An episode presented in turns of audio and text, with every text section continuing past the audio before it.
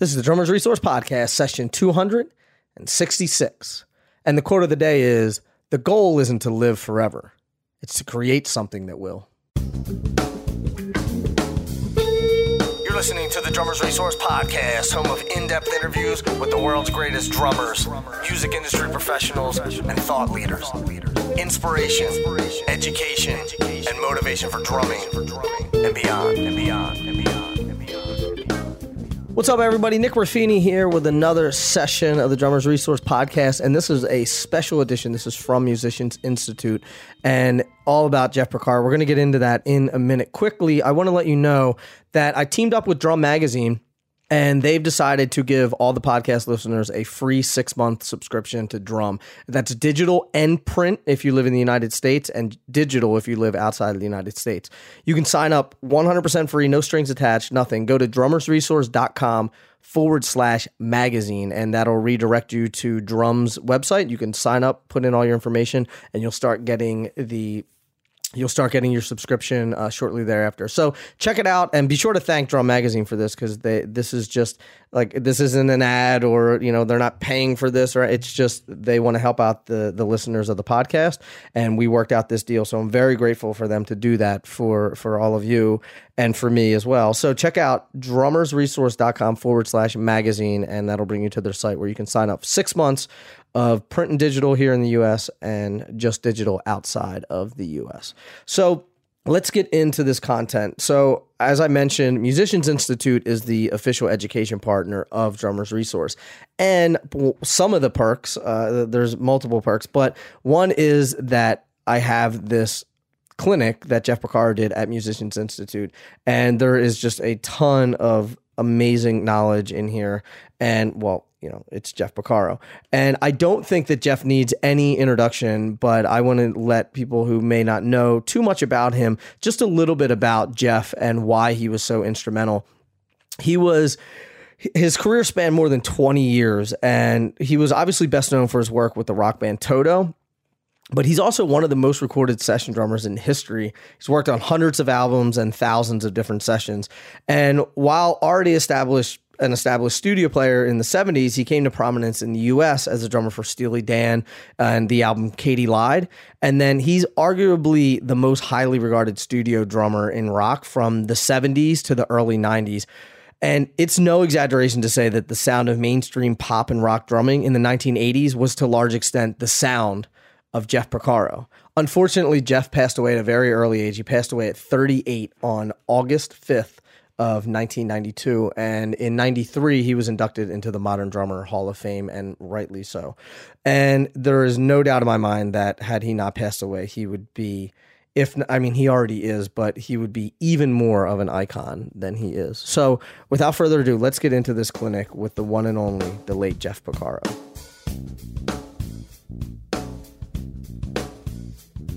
Probably took lessons from my dad, legitimate lessons, for maybe 2 years at the age of 9 and 10. I learned from the Buddy Rich book. And I don't think I made it all the way through that book, and I lost interest in drums. Lost interest in doing, I thought practicing and all that was taking up too much of my time. And I couldn't get my psyche into I want to be a drummer and all that. Because because my father was a drummer, there were so many musicians around the house that it wasn't anything exciting to me, if you know what I mean, because it was commonplace. And it wasn't until I was in high school, all I did is listen to records. I don't read real well. I just wanted to play, and in high school we had Hendrix power trios back then, three-piece bands, and all I would do is imitate. Watch guys, listen to guys. I would sit at home 5 hours a day after school, put on headphones, and just play to the radio. Before I even had a stereo, all there was the radio, and I would hit the radio until I heard something I liked and played that. And I used to love mimicking styles of different drummers and whatnot.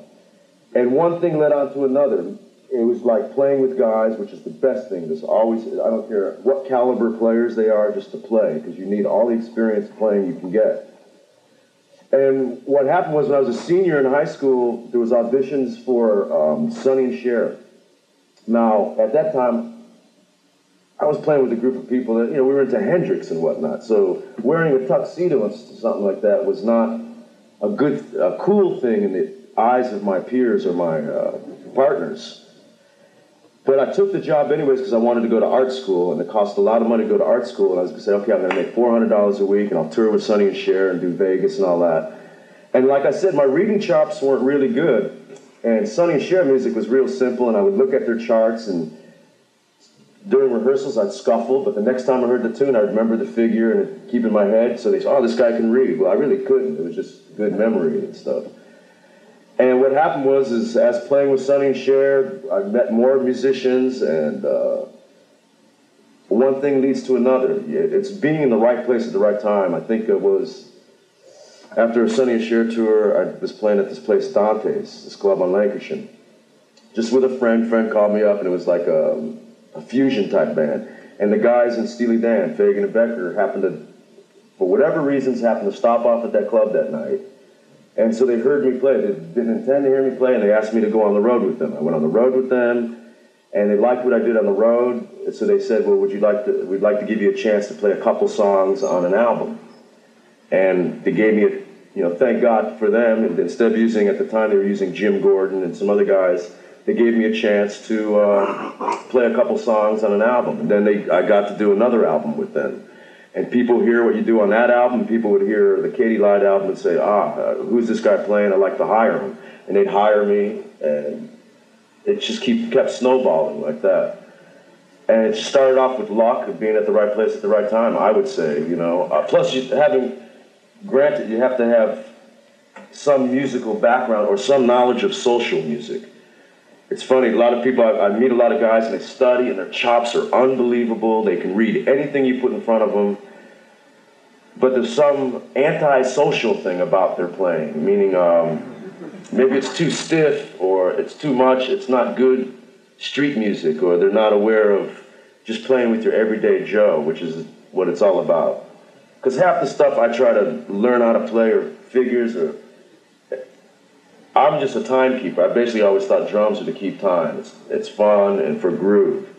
I've never done a solo in my life. I don't think I never tried. I have this mental block about playing 4-bar drum solo because it doesn't sound right to me for a drummer to do solos and stuff. I just like playing time. So that's my life story. Anything else? You don't solo even with Toto? I'll never have in my life. No, I think the drum solo and Agata Da Vida kind of messed me up for my life. It did, because I remember I was in high school doing a gig, and some big biker guy came up to me and wanted the band to play in Agata Da Vida, and we said, "Are you serious? That's not hip." Well, his boot in my face made us understand that it was a really great song. What was it like to work with Randy Newman? Oh, that's the best stuff. Newman, here's another thing, you prepare yourself for sessions and whatnot, but a guy like Randy Newman, he leaves everything wide open for you. And basically some of the best sessions are where people, all you see is bar numbers. I've never gone to a session, man, I can't remember in the last 10 years where I've ever gone to a session and somebody writes out a drum part. Never in my life, or a fill. The only time you'll see a figure, if it's an ensemble thing or if they want you kicking a figure. In today's contemporary pop music, there's not a lot of ensemble-type figures or what you would say your big band-type chop things. But Newman is completely loose, whatever you come up with and your imagination. And that's, a lot of people love guys that use their imagination. I like people, I'll tell you, the basic thing, if you're doing a session for the first time, you're walking in, people don't want to know some guys will say, here's my first chance. And they start playing and they try to play all their hip chops and all their hip fills, and it turns off some people sometimes, because basically all they want to hear is time. And if you get through the first day where you've laid down good time for them, then you'll get called back, because you're not inhibiting anybody, you're not freaking anybody out, you know what I'm saying? Basically that's what people look for in a drummer. Then after they get comfortable with you, then you can start whipping out your tasty stuff and your licks and whatnot. Yeah? Yes? How do you prepare for a session? I don't. I'm always nervous before everything I do. And I get there about an hour early in case there is anything for me to read, so I can go in the back room and woodshed. But basically, I show up early. Usually I like showing up about an hour early to get sounds with an engineer. And by the time I'm sitting there hitting toms for people or snare drum 20 times and all this, I'm warmed up a little bit, and I feel comfortable with whoever walks in the room. But I don't do anything really to prepare for a session. I should maybe do a little bit more, but I don't. It's, yeah. There's nothing to prepare for, really, unless it's something where this, I know the music's gonna be. Like a few times Zappa has called me to do sessions, and I've turned him down, and he thinks maybe I'm busy or something, but I'm just scared to death, because I know, no, I know guys like Vinny and Bozio and whatnot, and I've known them for years, and I've seen what they have to sight read. And Zappa would tear me apart. He'd, you know, get PO'd for me wasting his time if I did one of his sessions, I think, basically. You told about you were nervous, right? Have you a solution again that, I mean, some counsel about that? When you're nervous about before a session or before going on stage, you know, you have secrets and what things to do before, to be relaxed, I mean. To relax my nervousness? Yeah. There's nothing. People, like, no, seriously, like, it's so funny, the beat of Rosanna, and there's all these little things in between. Well, that started off years ago. I don't know who it was I was playing for, and I was so nervous that my left hand was just bouncing. And I took that as it, and I just let my, and I said, yeah, well, I'll channel my nervous stuff to a beat or something like that. But no, the only thing that ever conquered, I swear to God, like last night, I can't tell you how many times I played at the Baked Potato. And I'm supposed to be a well-known drummer who should have his stuff together. But I'm at the Baked Potato, and there's a couple drummers in the audience and stuff, and I'm always nervous. And it'll take about 2 songs before my arms get loosened up, and then I don't care that they're there, you know, I just play. But I think being nervous is a good thing. You know, channeling that energy right. Adrenaline, adrenaline. It's a good thing. So stay nervous, no. On the Michael McDonald song, Keep Forgetting, how did you keep that right hand going without locking up? That was take 2. We ran it down once, and I don't like playing 16ths with 2 hands sometimes, unless it's so fast that you can't do anything else, because it don't feel right to me. I used to watch, what's his name, man? James Gatson. James Gatson used to do all the Motown stuff, and then Ed Green, and all these guys were famous for their right hand doing 16ths. So when we started the tune, running it down, I'm going, yeah, okay, and I'm playing 16ths, and halfway through the first rundown, I'm going, oh man, what have I gotten myself into? It's like, I gotta use 2 hands. We did the second take, and the take that's on the record, I think it's after the second chorus, you hear me do an accent and a hi-hat. What happened was my stick broke on that take. And my stick, I threw my stick this way, and I'm just playing with my left hand and my left foot, and I was grabbing for a stick, and you can hear the accent of the stick, and when I grabbed it, I swung around like that, and you can hear that, and that was just when my arms were about to fall off. But that's just, you know, 16ths. Just, the more you do it, I guess, the easier, but I'm telling you, it was, you don't want that to be the first tune when you're doing an hour set.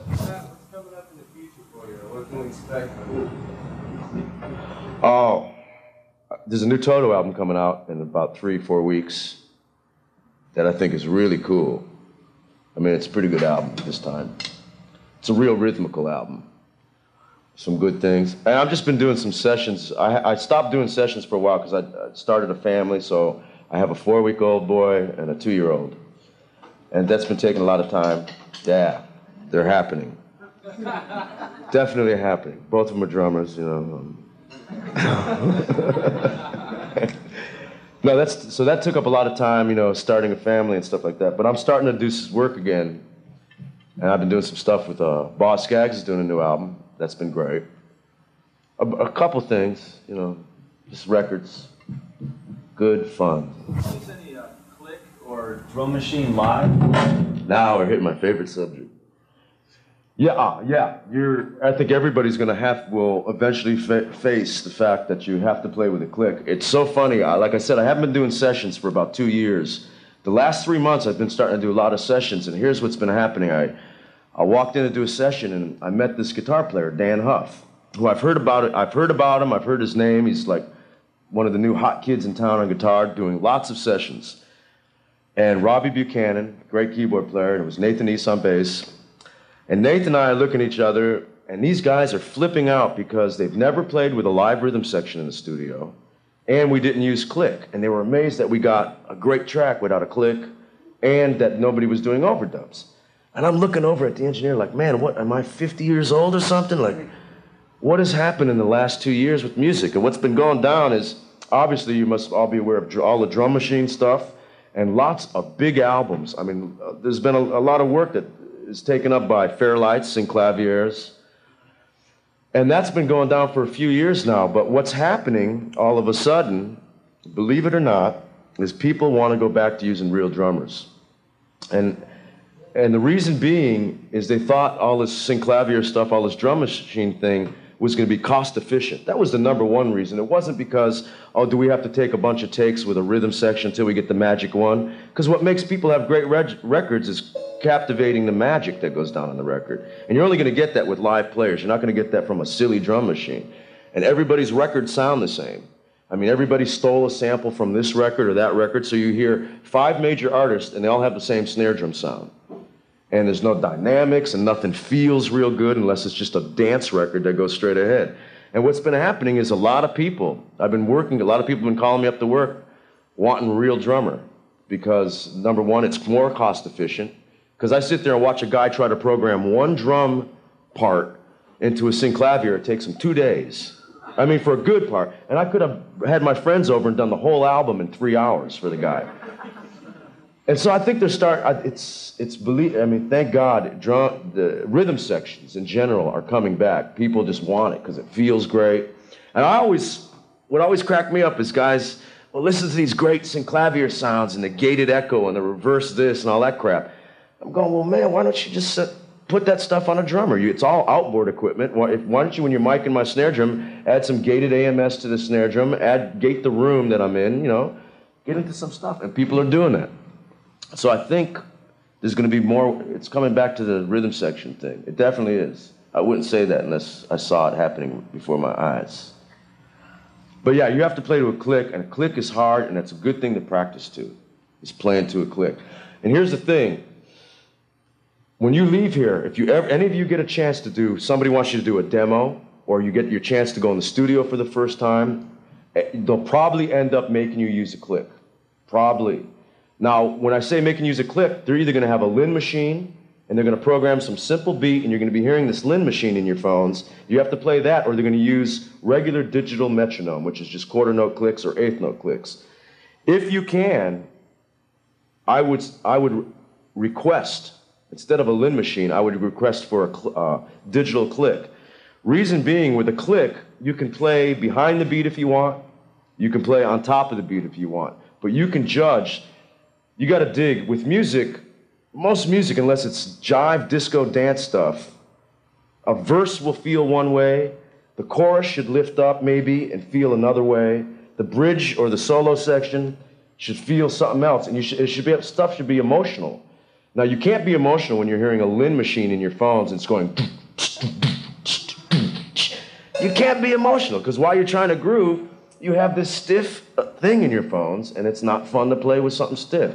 With a click, you could say, I'm in the verses, and you could sit there and say, and judge where you want to lay the beat to that quarter note you're hearing in your head. And when it gets to the chorus, you can play on top, and it won't freak you out, because in your mind, you go, okay, I'm going to play on top of the beat. And you try to play consistently on top of that click, and that works out best. At least for me, it does, And it's good for you to help. If you're the drummer on a session, and whether it's a producer or an artist, and he says, okay, I want you to cut this with a click, and we did this drum machine program, through your own experimentation, whether it's you playing with a drum machine or with a click, if you feel better playing with a click, then recommend, say, hey, is it possible to do this with a click instead of the drum machine? Speak up for what you know you're going to perform better with. Because they don't care, usually. If they're not keeping any drum machine program, then they don't mind. You ever use one live? No. No way. The Toto, the only thing we ever have done live is my brother Steve on an emulator would have background vocals on maybe 2 or 3 songs on the emulator. That means he has to key off, and you hear the vocals. Well, what I would do, there was the song Hold the Line, and the song Africa was sequenced, because there was all this percussion stuff and all this marimba things going on. What would happen is I had, my drum guy behind me had a little RX-11, a Yamaha, and all I had was quarter note cowbell programmed in it. He would put up the tempo, he would punch up the tempo of, say, Hold the Line. I would hear one bar in my monitor and he'd shut it off, and I'd start the song.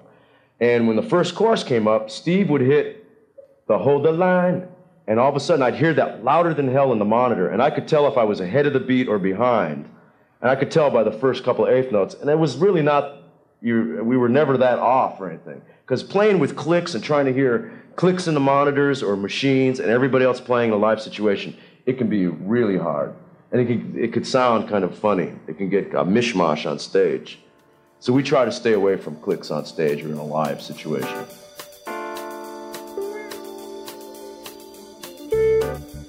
This clinic was originally recorded at the Musicians Institute in the heart of Hollywood, California. That's where they've been since the 70s, and they're still there today. They have world-class facilities, world-class instructors, and they have clinics and master classes and electives and all sorts of things to help you take your music career to the next level. Be sure to learn more and check them out at mi.edu.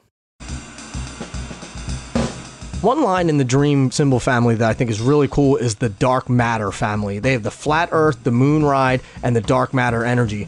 And although they're all made a little bit differently, they all involve the dark matter process. And this is really cool. Check this out. They take a cymbal that is already finished and then put it back in the oven, hand hammer it, and then shock it with cold water, and then put it back in the oven.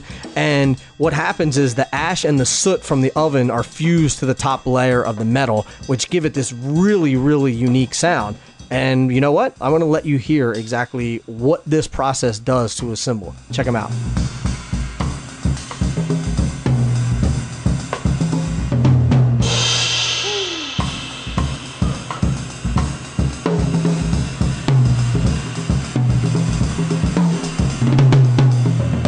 To learn more about Dream Cymbals, their Dark Matter line, and all their great products, be sure to check out dreamcymbals.com.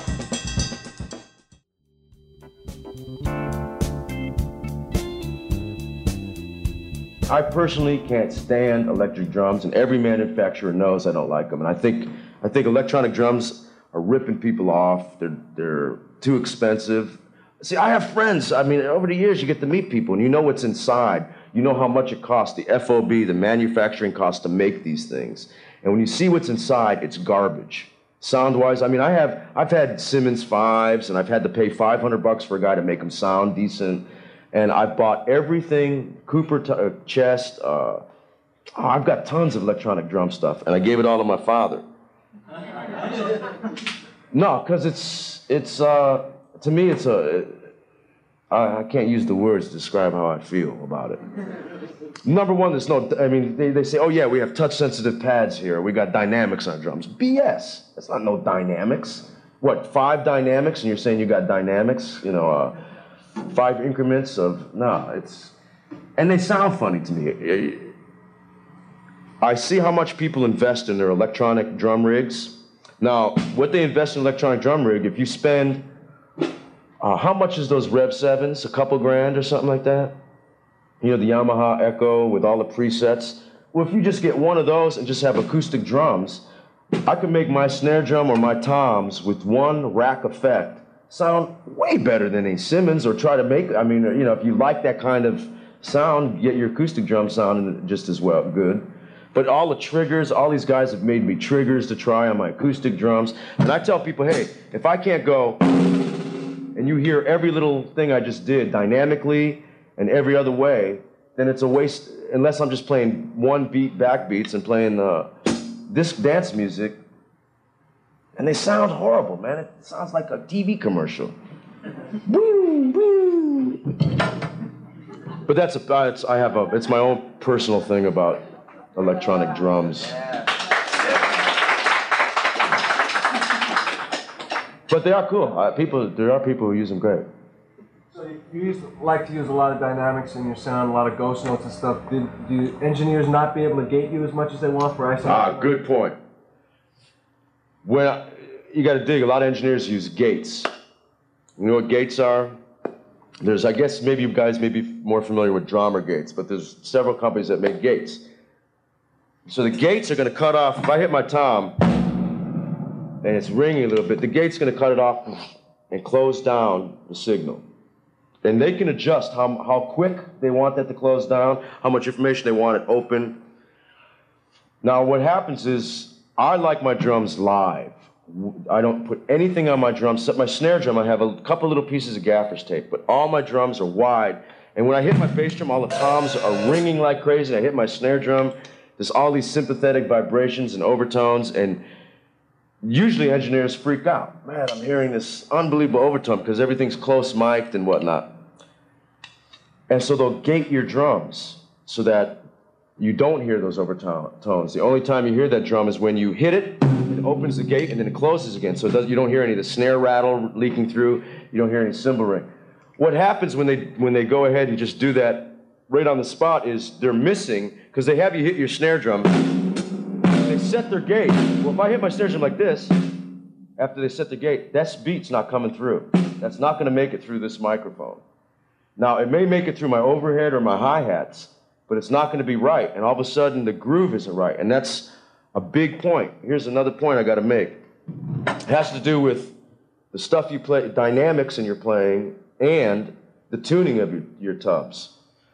Here's the thing: have you guys been able to play with a Linn machine or any drum machine? Has everybody at least seen one or messed with one? Okay, here's the thing with those. If you've experimented with one, let's say that we tune the bass drum, you're just programming bass drum, snare drum, and hi-hat. And say I'm programming something that's just like this. Now what happens is, a lot of guys will want to get a fat snare drum sound, and they get a nice tubby, and you hear the bass drum, and the bass drum's big and fat. So all of a sudden you got two fat things going. Okay, and that's in real time, right? You're listening to it back, two-bar thing, back. Now, if you take the snare drum and you tune it up real high, and it may sound ridiculous to you, but if you just do this and sit back and you haven't changed the tempo, listen to what happens to the groove. All of a sudden, the groove is going to bounce. Nothing's changed. It's still in real time. You've tuned. All you've done is tune the snare drum way up high. The reason that is with the snare drum, the pitch up high, way away from the bass drum, when you hear the bass drum's on 1 and 3, snare on 2 and 4, all of a sudden there's this happening. And all of a sudden, there's a little bit of a lope. You're going, wow, the drum machine's grooving. You got to check that stuff out because it really makes a difference in tuning. The other thing is the in-between stuff. The stuff that most of the time you don't hear, but if that should be, it's the undercurrent, little grooves, like the little tiny things, Rosanna, or just the little grace notes and the little subtleties that happen between the drums. You got to hear those because those do magic to a groove, too. And sometimes there's, what do you call it, subliminal? You don't know it's happening, but you know, guys like Purdy sometimes keep, you know, the real tight.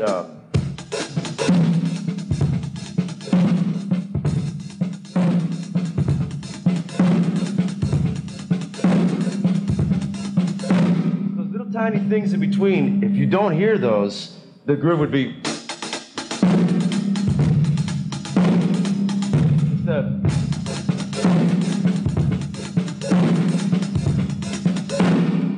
Tiny, it's that nervous thing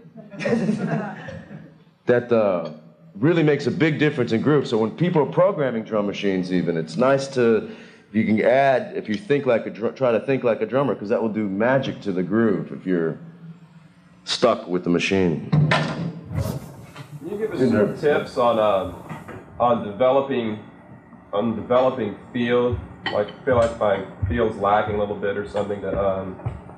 Some tips on developing that? You know, you just asked one question I don't think anybody can do for anybody, and that's feel. You can't. There's no tricks that you can use. There's no tricks. The only trick there's no tricks in getting a feel. I know from my experience. I remember when I first started trying to play the records, I could tell when I wasn't grooving. You know, you listen to a record and you say, man, that's a groove, that's a feel. Now, if I'm playing along and listening, and even if I'm not playing with anybody, I was able to tell over the years when all of a sudden I felt comfortable playing a shuffle. And it was just, I kept playing it and playing it. This is hard to describe. Some of you may have feel this, and I wish I had time to sit down and practice again, to woodshed other ideas I have. Has anybody felt the magic when you're first starting to play, and you're just doing your snap-ups, and you're practicing your rudiments, and a few months go by, and all of a sudden you're digging what's happening with your muscles and your motor reflexes and your brain? For some reason, they start coming together a little easier, and you're not, you know what I'm talking about?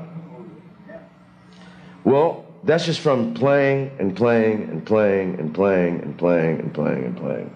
And not by yourself either, playing with other guys, so you can hear how you're feeling with other people. But that's the best thing I could say about this, the only tips as far as copying a feel. Because like I said, I know guys, man, who have chops up the butt, but they feel horrible. You know, a feeling is just it's a feel thing. It's kind of a feeling. But basically, the more you play, I think the more it's going to feel better. Or the more you're in tune with. Because really, sometimes I'll play with guys and everybody will get in a hypnotic trance. Just because the things are grooving so great and everything sounds good and it just grooves. And that's just from all the elements being right. Anything else? Yeah? What do you think about the situation in studio when the engineer asks you to use less dynamics? When the engineer asks you to use less dynamics? Yes. And that doesn't suit you very well. You want to use the dynamics which you're using, but you... Yeah. What's touchy about that is if... Yeah, it's touchy. I know.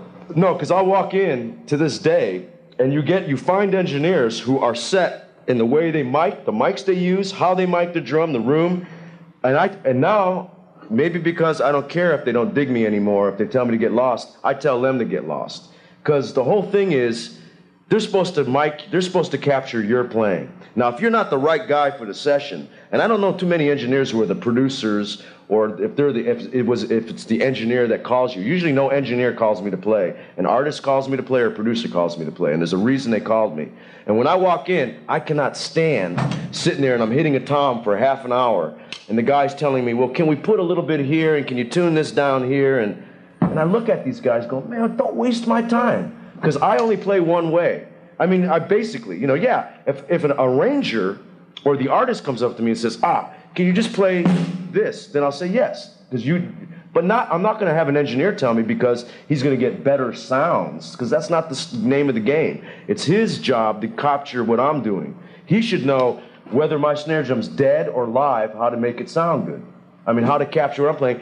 And all the best engineers I know, don't trust a guy who you never see walk out of that control room and never comes into the room to listen to you. Why? I can't believe guys do that. I like an engineer who, while you're setting up and playing, and even when the band's playing, he's in the room walking around, and he's listening. Because that's what it's all about. An engineer is supposed to capture the magic. And he's not supposed to make you sound, you know, direct your drum sound and your playing to suit his needs so he has an easier job. Or so he says... So he says, yeah, this is the best sound, this is the way I get it. Because that's BS. That's bullshit, yeah. It is. But my thing is, you cannot, I'm sorry, but I don't mean to tell people, God, you get a chance to do your first session, you walk in and an engineer says something, you go, oh, fuck, you know. No, don't do that. I mean, don't, really, I mean, because they get pissed off. Now, when you say he tells you not to play with dynamics, maybe it's because he's using gates or something and some of the stuff isn't coming through. Then you have to have a chat with him and say, well, this is the groove. Open your gates up. If that helps. Does your setup change from gate to gate? Always changes. I always carry a bunch of different size toms, a slew of different snare drums, different cymbals. Yeah, just because I like, if it's a particular kind of tune, I like certain instruments certain elements of sound and whatnot to be involved with. And so I'll whip out, you know, like little bell cymbals for reggae thing, you know, the standard stuff. But I don't like to have extra stuff around me that I'm not going to use. So I'll just have everything in a case, and if somebody wants something, I'll put up an extra cymbal or a different tom or something. But it's good to have. I remember when I first started, before electronic drums, when I first started doing sessions, I remember everybody used to tell me, okay, make sure you have an extra set of toms. Because back then, guys used to love toms without bottom heads, which used to drive me nuts, because they're just dead. But back then, you know, you had to do it. But I always brought different snare drums, you know, thin metal snare drum, tuned way to hell up for real cracky stuff, and a wood drum, you know, having your tools, extra tools. You ever played double pedal? No, I never played double pedal. My independence is horrible. I'm just learning how to keep time with my left foot. No, seriously, like, I know you know, just keeping quarter notes going while I'm playing. I could play for you right now 5 minutes and I could not keep quarter notes on my hi-hat going. I could if I wasn't thinking about it. But no, I'm not too, what do you call it? I'm not too, my independence is not the best. I didn't go through my Jim Chapin book. Yeah. You had a new album out, so will you have any new videos, like on MTV? I don't know. I don't know about videos. If we do, it'll be a live video. It won't be a, if we do, it'll be a live performance. I think that's the only thing worthwhile is doing having a video done of a live performance, not a mime performance, a live performance. Because videos are too costly. The videos cost more. One video for one song costs more than the album budget. You know, which is ridiculous. It's stupid. And we're not really videos. Some videos are good for performer-type entertainers that, you know, are fun and stuff. But for us, we look like jerks when we do videos. When you were first starting your studio sessions, or even your live playing, how did you go about negotiating pay with people? Like, they ask you to play and they don't mention anything about money. Doing sessions? Yeah. You have to belong to a union to do a session in this town, and there's a union scale for 3 hours work. What is it, 164? 164, 170, around there for every 3 hours. You have to belong to the union? In general, yeah. But, you know, yeah, you're supposed to belong to the union, and most sessions are union dates. There's contracts and there's a leader, and you fill them out and stuff, because you can get in trouble if you don't. But you know, sometimes certain people once in a while go around the union and do scab sessions, you know. A pay scale though, anything outside the union, if somebody's doing a demo, you just talk to other friends, you know, of your caliber and the kind of caliber of the act you're playing with, and find out. Because I know guys who are incredible players and they blew it by opening their big mouth and asking for too much money. And if they hadn't and took the gig, other people would have heard them, and it would have meant doing the gig for 6 months at a lower pay scale, but it would have been much more profitable for them at the end, because they would have met some incredible players and they were so good that other people would have picked them up, and then they could claim the right.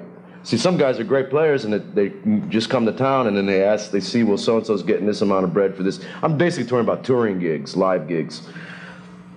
And they stick their foot in the mouth, you know, because sometimes that turns people off, because money is money, you know. I mean, even our group, we take 3 extra people out, and it costs us an arm and a leg to take a percussionist and 2, a sax player and a background singer. It costs lots of money. And so I try to, if somebody asks me to do a gig, I try to be considerate towards what their situation is. You know, like I'll do sessions for people for free if I know it's, if it's not, they don't have a record deal and they're trying to get a record deal. You know, it all depends on what the situation is. And that pays off in the end.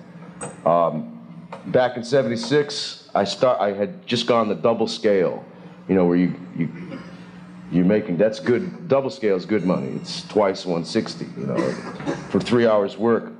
And Boz Scaggs, this is the Silk Degrees album. This is in 1976. Boz Scaggs, Columbia was only going to let him do 1 more album, then they were going to kick him off the record label. And that album was Silk Degrees, and David Page, David Hungate, and myself spent 3 months with Boz. We did that album, and we did it at scale, and we didn't charge.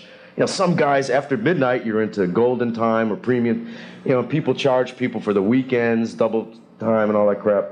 But we didn't do any of that, and 6 months later, he had a multi-platinum album, and he gave each of us $30,000 cash. And I bought my house that I'm living in now with that. And all that said to me was that because I was cool, the karma came back. And usually you'll find, especially in the musical community where people are struggling and trying to get record deals and everybody's struggling to get something happening, that if you stay sensitive to people's situations, no matter who you are or what you've become or any of that crap, if you stay sensitive, because music is not supposed to be like other jive businesses. It's supposed to be music, you know. And if you stay sensitive to it, it'll come back to you tenfold, I think. I was having a real hard time getting the shuffles to swing. I don't. Man, I could dig this. I hate shuffles. And I've walked, when we did, on the Katy Lied album, the tune Black Friday, I played it twice, and I threw my sticks down, and I was 19 years old. I was like, flipped out. I threw my sticks down, I walked out of the studio, and I walked around the block twice. And I was mad because I couldn't play, I didn't feel, I know what a shuffle's supposed to feel like, because I love hearing guys who play shuffles good. And I'm here listening to myself play, and I just couldn't stand hearing myself, because I knew it wasn't swinging. So I went up to Fagan, and I said, look, get some other drummer to play this song, man. Get somebody who really knows a shuffle. And they got pissed at me, and they said, no, you play it. And I came back in mad, and I did that track. And after I did that track, people started expecting me to play shuffles. And shuffles are hard, man. I can't stand shuffles. I like hearing there's a lot of guys in Chicago, a lot of old cats, Chicago shuffle guys. And who else? Purdy plays a mean shuffle. And Jim Gordon. Did you guys know Jim Gordon, who he is? How many people here know the name Jim Gordon? Okay, the rest of you are missing out on something heavy. This guy, he's in prison right now. He killed his mother. No, it's not funny. Wait a minute. 5 seconds. I'm being very serious right now. Jim Gordon was my idol. He and Jim Keltner were my idols. Ever since I was 13, man, I used to follow this guy around. He's a big guy, and he's, to me, the best drummer in the world. The best. And he was the #1 studio drummer in this town for years. The #1 guy did, you know, oh God, man, I can't even begin to name all the people he did. You know, he did the Steely Dan, Pretzel Logic album, Carly Simon, You're So Vain, on and on and on. Low Spark and High Heel Boys, Traffic, Clapton, Delaney and Bonnie. And he and Keltner did the Mad Dogs and Englishmen tour together. Well, he left this town, got screwed up on drugs and stuff in Europe, and came back kind of screwed up. But he was the best drummer in the world, the best. His drums, nobody's drums sounded better. Nobody grooved better than this guy. You've got to go out and get albums that he's playing on, and you'll have the biggest schooling you ever had in your life listening to this guy. His time was the best. Everybody used to talk about this guy. His time is incredible. His feel was incredible. I hope it still is. And he flipped out. He flipped out and killed his mother because he was hearing her voices in his head for years, and he had to end the voices, so he went and ended the voices. So he's in prison, I guess, for the rest of his life. And he was the best drummer, he and Keltner were incredible, incredible. So you gotta go out, I would go and get nobody has the Pretzel Logic album, you'll hear every kind of groove you ever want to hear on that album that he's playing, and he's a great guy to study, a great guy to sit there and play to and study. You guys know what direct-to-disc album is? Yeah. Now they're gonna start doing it direct-to 2-track, but it was always direct to the lathes. The records are being cut while you play behind the engineer. And there has to be several engineers. And you have to do one side at a time, nonstop. So you start side one, and you keep playing until you're done with all the songs of side one. And then you start and do side two. If you make a mistake, the last fifth song of side one, you got to start from the top again and do it. And the drag about doing those is that sometimes if each tune is a different groove. Now you know what it's like where it's one thing to be in a club and you finish doing an up-tempo shuffle and applause, applause, applause, and everybody's having a drink and you're wiping your face off and you got a minute to psych yourself into the next group, which may be a nice slow thing. Direct to disc, you only have the amount of time that's in between a space on a record. to either get your music up or get your psyche into the next groove. So they're kind of, they're rough, but that's what that album was like. See, but now what they finally realized is these directors, when they cut, the lathe is, you know, an acetate. They're cutting the record. Well, those parts are only good for X amount of records. And these are those audiophile type records. Well, what they finally realized, what they did is they would start making cassettes or CDs of these directed disc records. And they make the cassettes and CDs off the two-track, because they're always running a two-track, digital or analog, behind the lathes, just in case.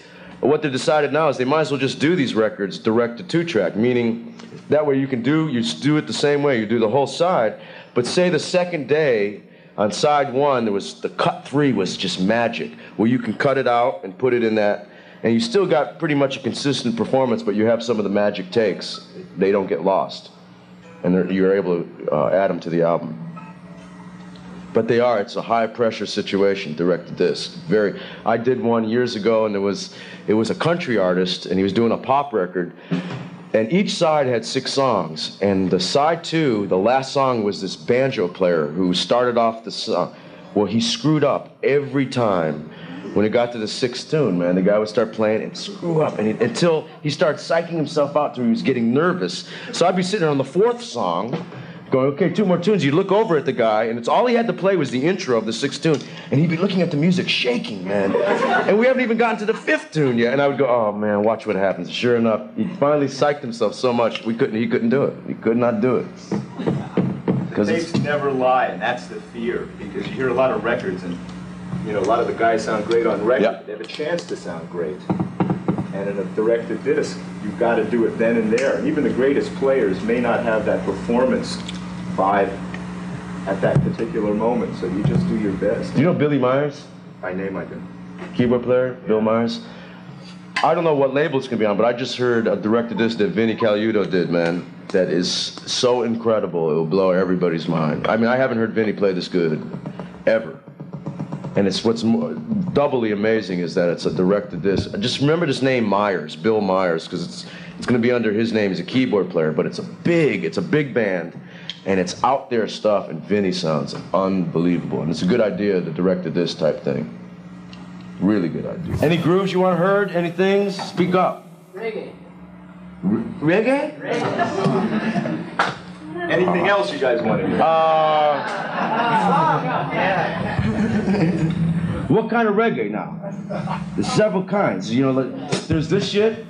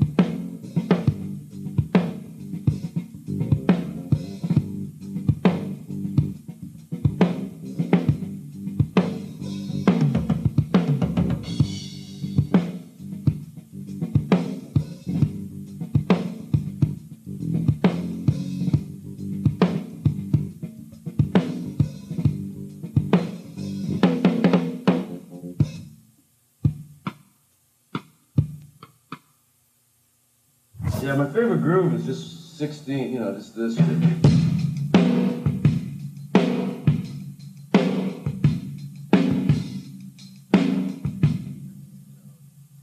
You could go on forever with that stuff. I mean, that's my favorite stuff. Then there's the.